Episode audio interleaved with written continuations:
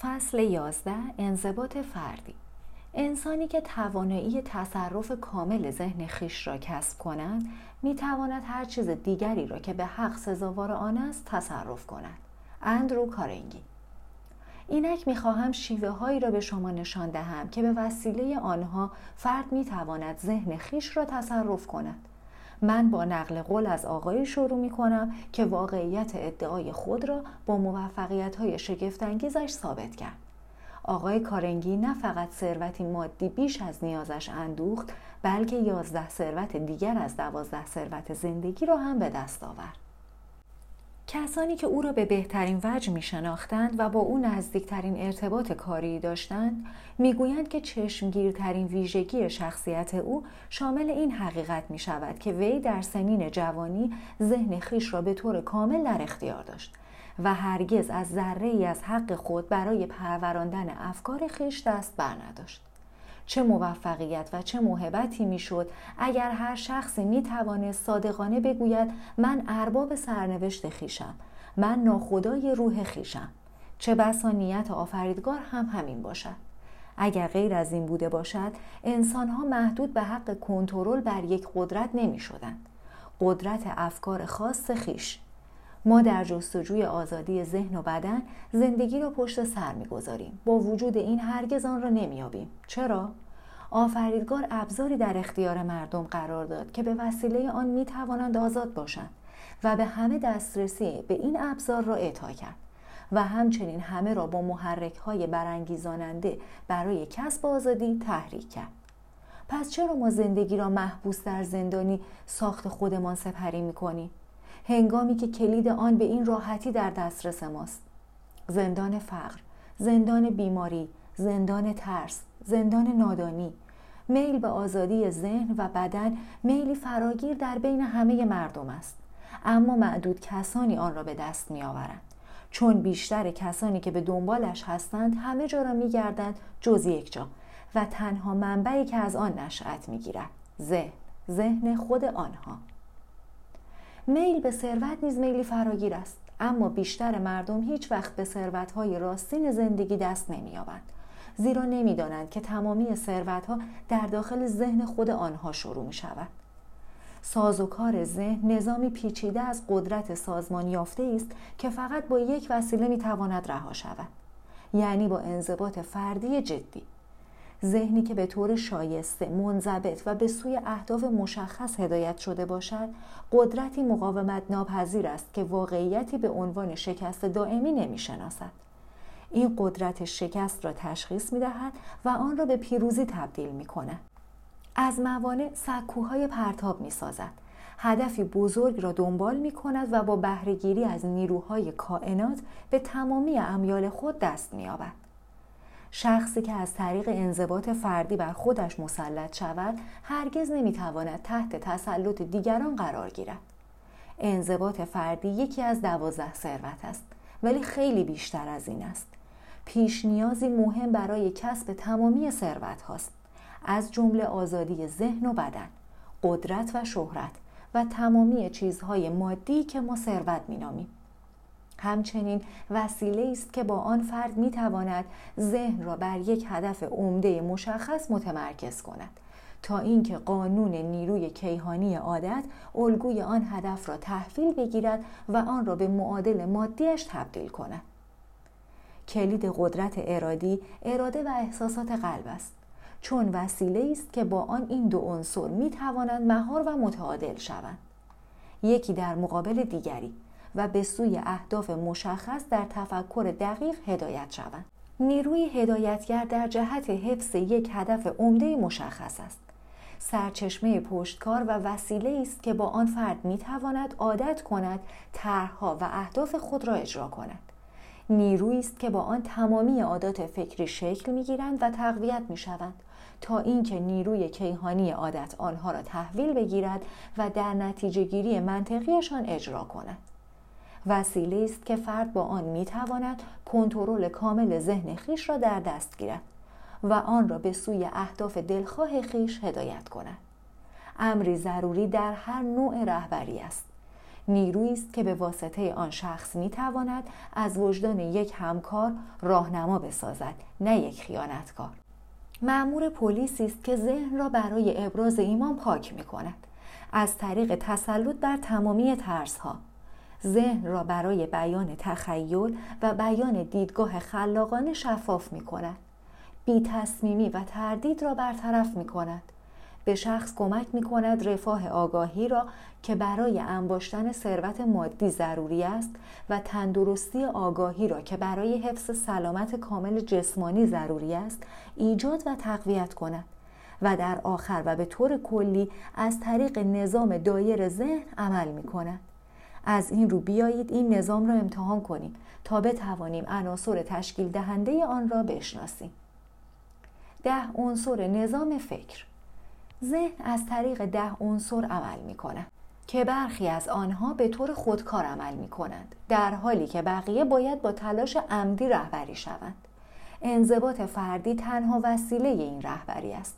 این ده عنصر عبارتند از یک علم مطلق الهی منبع تمامی قدرت فکر که خود به خود عمل می کند لیکن می تواند به واسطه قاطعیت هدف به سوی اهداف مشخص سازماندهی و هدایت شود. علم مطلق الهی را می توان به مخزن عظیم آبی تشبیه کرد که پیوسته لبریز می شود شاخه هایش در جویبارهای کوچک در بسیاری جهات جاری می شود و به همه سبزیجات و تمامی موجودات زنده حیات می بخشد. آن بخش از جویبار که به انسان حیات می بخشد به ما قدرت فکر نیز می دهد. مغز را می توان به شیر آب تشبیه کرد. در حالی که آبی که از شیر جاری می شود بیانگر علم مطلق الهی است. مغز قدرت فکر تولید نمی کند. فقط آن قدرت را از علم مطلق الهی تحویل می گیرد و آن را به هر منظوری که شخص بخواهد به کار می برد. و فراموش نکنید این امتیاز کنترل و هدایت فکر تنها امتیاز ویژه است که کنترل کامل آن به فرد داده شده است. آن را می توان برای ساختن یا ویرانی به کار برد.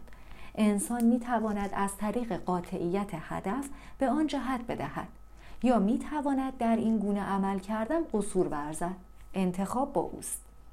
به کارگیری این امتیاز فقط از طریق انضباط فردی ممکن است. دو ذهن هوشیار. ذهن فرد از طریق دو بخش عمل می کند یکی به بخش خداگاه ذهن معروف است و دیگری به بخش ناخداگاه. این دیدگاه روانشناسان است که این دو بخش را می توان با کوه یخ مقایسه کرد.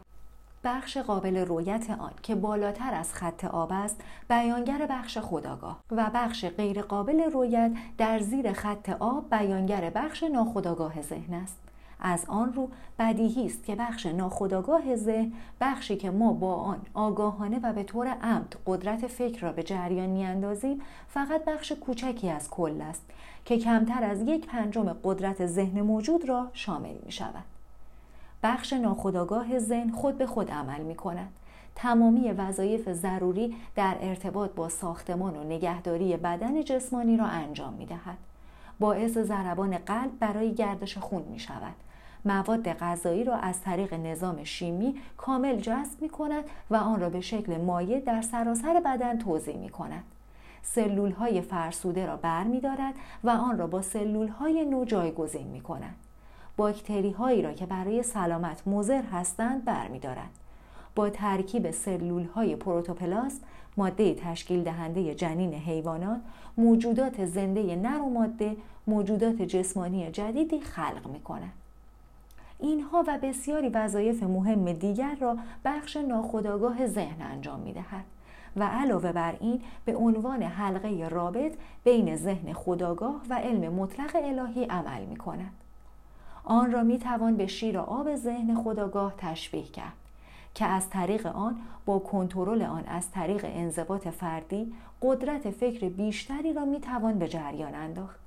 یا می توان آن را به باغ باروری تشبیه کرد که در آن می توان بذر هر نوع فکر مطلوبی را کاشت و پرورش داد.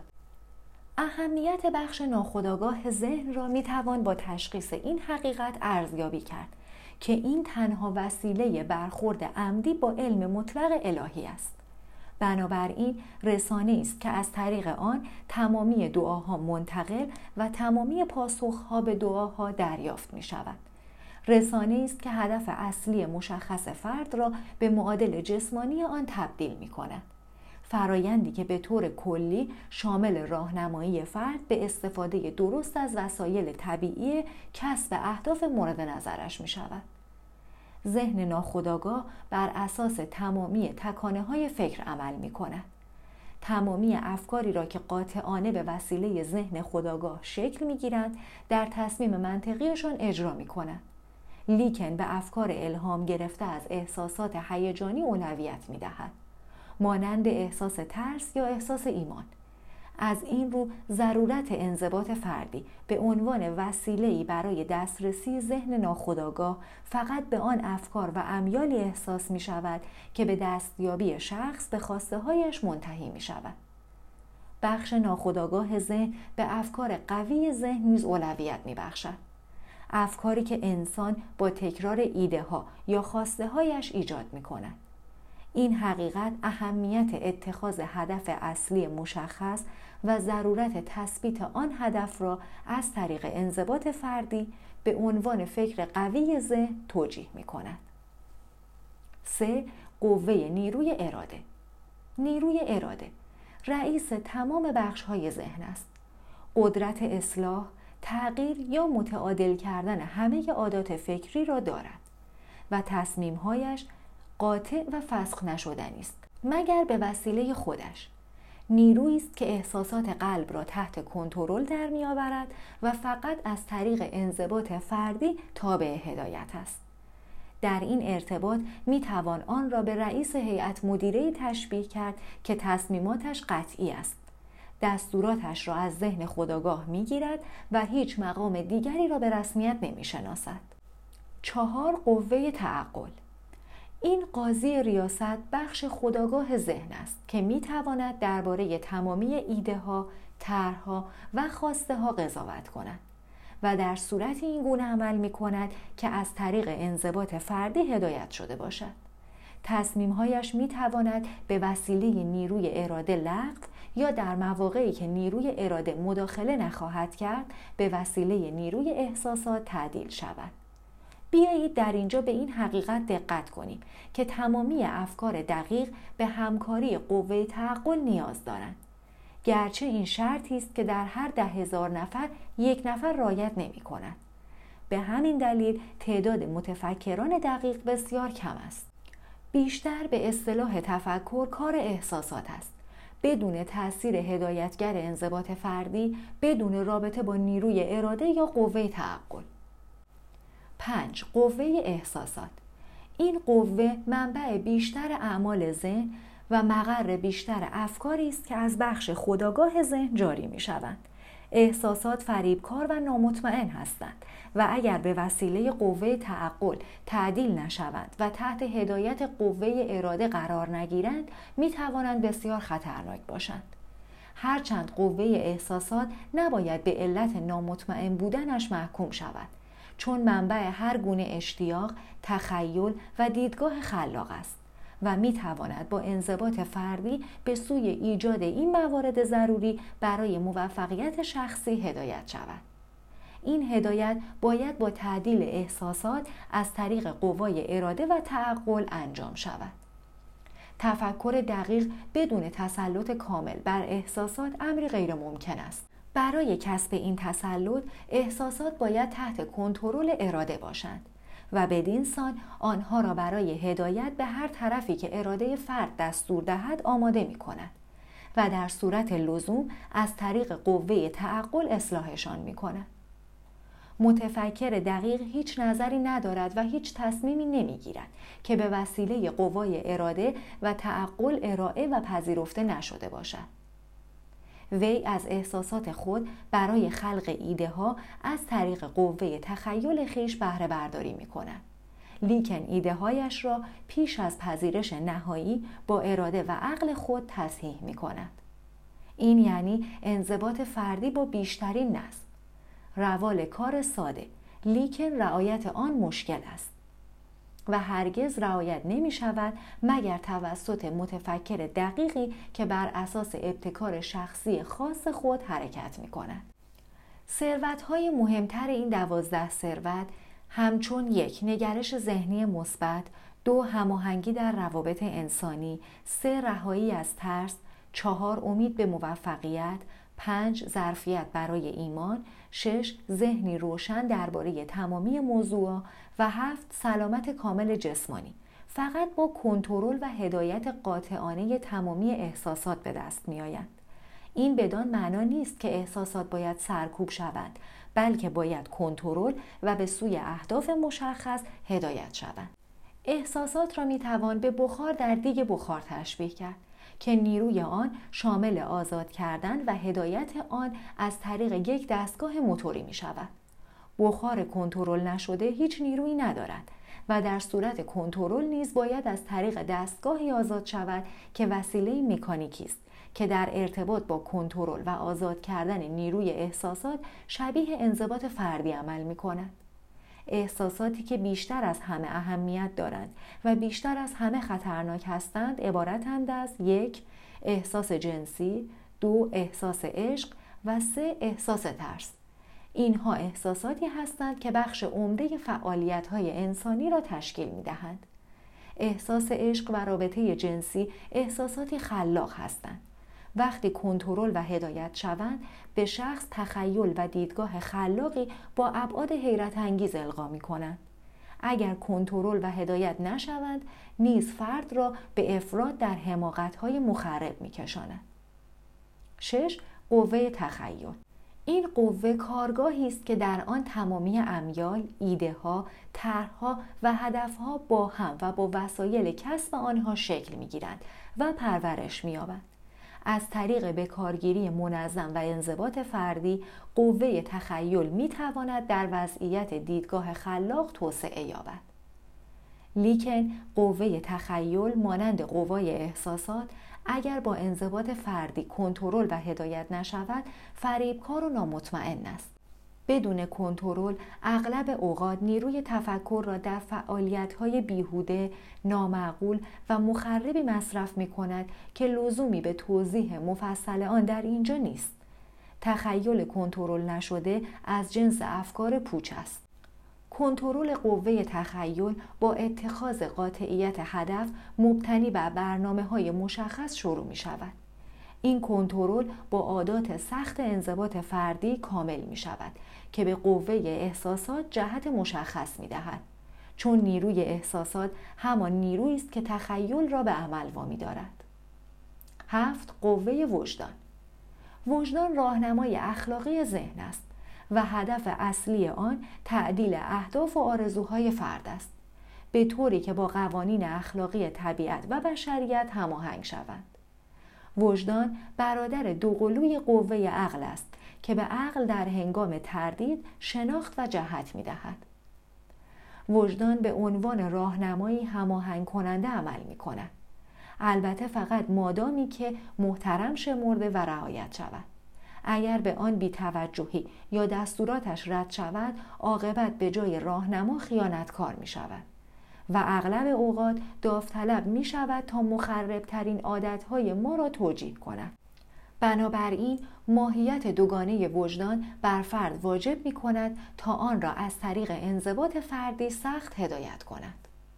هشت حس ششم این ایستگاه فرستنده ذهن است که فرد از طریق آن ارتعاشات افکار معروف به اندیشه خانی، تلپاتی را ارسال و دریافت می کند.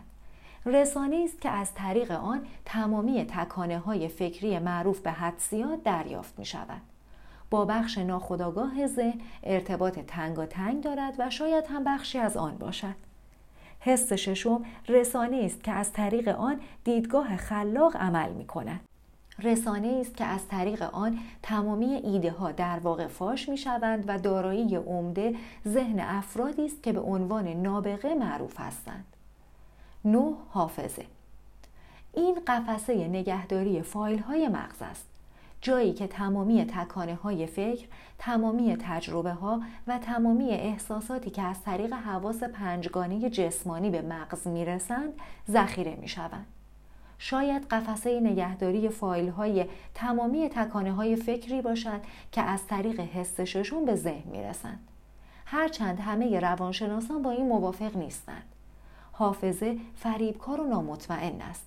مگر اینکه با انضباط فردی سازماندهی و هدایت شود. ده حواس پنجگانه جسمانی اینها بازوان مغز هستند که از طریق آنها با دنیای بیرون ارتباط برقرار می کنند و اطلاعات می گیرند. حواس جسمانی مطمئن نیستند و از این رو به انضباط فردی همیشگی نیاز دارند. در هر نوع فعالیت عاطفی شدید این حس ها مخشوش و نامطمئن می شوند. حواس پنجگانه جسمانی می توانند با ساده ترین نوع حق بازی گول بخورند. و هر روز گول تجربه های متداول زندگی را می‌خورند. حواس جسمانی به وسیله احساس ترس ارواح قول پیکری خلق می کند که جز در قوه تخیل هیچ موجودیتی ندارند و هیچ حقیقتی در زندگی وجود ندارد که این حواس هنگامی که ترس مستولی می شود آن را بزرگ جلوه ندهند یا تحریف نکنند. به این ترتیب ده عاملی را توضیح می دهیم که وارد کلیه فعالیت های ذهنی انسان ها می شود. در ارتباط با سازوکار ذهن نیز اطلاعات کافی تهیه کرده ایم تا ضرورت انضباط فردی را در کنترل و به کارگیری آنها به روشنی نشان دهد. انضباط فردی با کنترل عادتهای فکری به دست می آید. اصطلاح انضباط فردی فقط به نیروی اندیشه اشاره دارد چون هر گونه انضباط فردی باید در ذهن صورت گیرد. گرچه آثار آن ممکن است با وظایف بدن جسمانی سر و کار داشته باشد. شما به علت عادات فکری خود در جایگاه کنونی هستید. اجازه بدهید بار دیگر این را تکرار کنم. تا این اطلاعات را به راستی جذب کنید. شما به علت عادات فکری خود در جایگاه کنونی هستید عادات فکری شما تنها رویدادهای زندگیتان هستند که بر آنها کنترل کامل دارید و این مهمترین تمامی حقایق زندگی شماست. چون به روشنی ثابت می کند که آفریدگار شما ضرورت این امتیاز بزرگ را تشخیص داد. در غیر این صورت او آن را تنها رویدادی قرار نمی‌داد که کنترل انحصاری بر آن را به ما داده است. دلیل دیگر این است که آفریدگار به انسانها حق مسلم کنترل بر عادات فکریشان را اعطا کرد که از طریق قانون نیروی کیهانی عادت نشان داده شده است. رسانه‌ای که به وسیله آن عادات فکری ثابت و دائمی می شوند در حالی که غیر ارادی هستند و بدون تلاش آگاهانه عمل می کنند اینک می‌خواهم توجه شما را به این حقیقت جلب کنم که خالق سازوکار حیرت آور معروف به مغز استادانه وسیله‌ای در اختیار آن قرار داده است که با آن تمامی عادات فکری برداشته و به طور خودکار بروز داده می شوند. انضباط فردی اصلی است که به واسطه آن فرد می تواند آگاهانه الگوهای فکری را طوری شکل دهد که با اهداف و آرزوهایش هماهنگ باشد.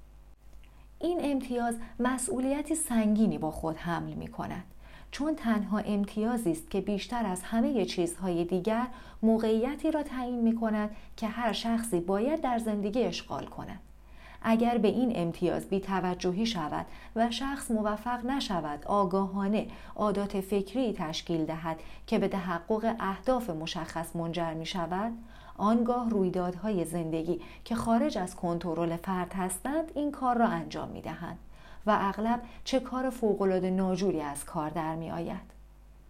هر کسی مجموعه ای از عادت هاست. برخی ساخته خود ما هستند در حالی که بقیه غیر ارادی اینها ساخته ترس ها و تردیدها، نگرانی ها و استراب ها، طمع و خرافات و حسادت و اداوت هستند. انضباط فردی تنها وسیله است که با آن عادات فکری شخص می تواند کنترل و هدایت شود تا اینکه به وسیله نیروی کیهانی عادت برداشته و به طور خودکار بروز داده شوند به دقت به این مطلب بیاندیشید چون کلید سرنوشت ذهنی، جسمی و معنوی شماست. شما می توانید عادات فکری خود را سفارشی بسازید و در نتیجه آنها شما را به سوی دستیابی به هر هدف مورد نظری در دسترستان هدایت خواهد کرد.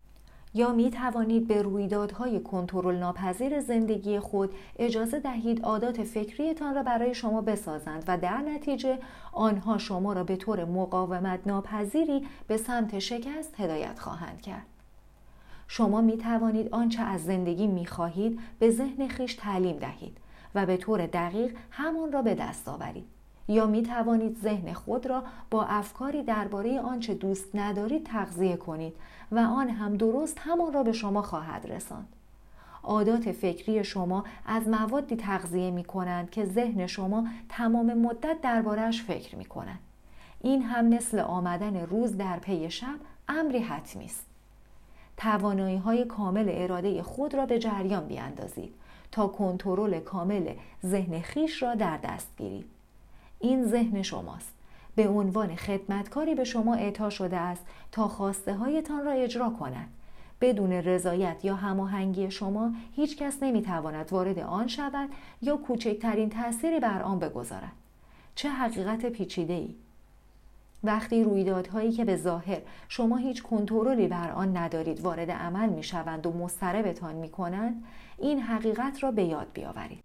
هنگامی که ترس و تردید و نگرانی دست به کار می شوند تا خود را در اتاق خواب میهمان ذهن شما پارک کنند که باید با نوعی موفقیت آگاهی پر شود این حقیقت را به یاد بیاورید همچنین به یاد داشته باشید که این همان انضباط فردی است یک و تنها شیوهی که از طریق آن هر کسی می تواند اختیار کامل ذهن خیش را در دست گیرد.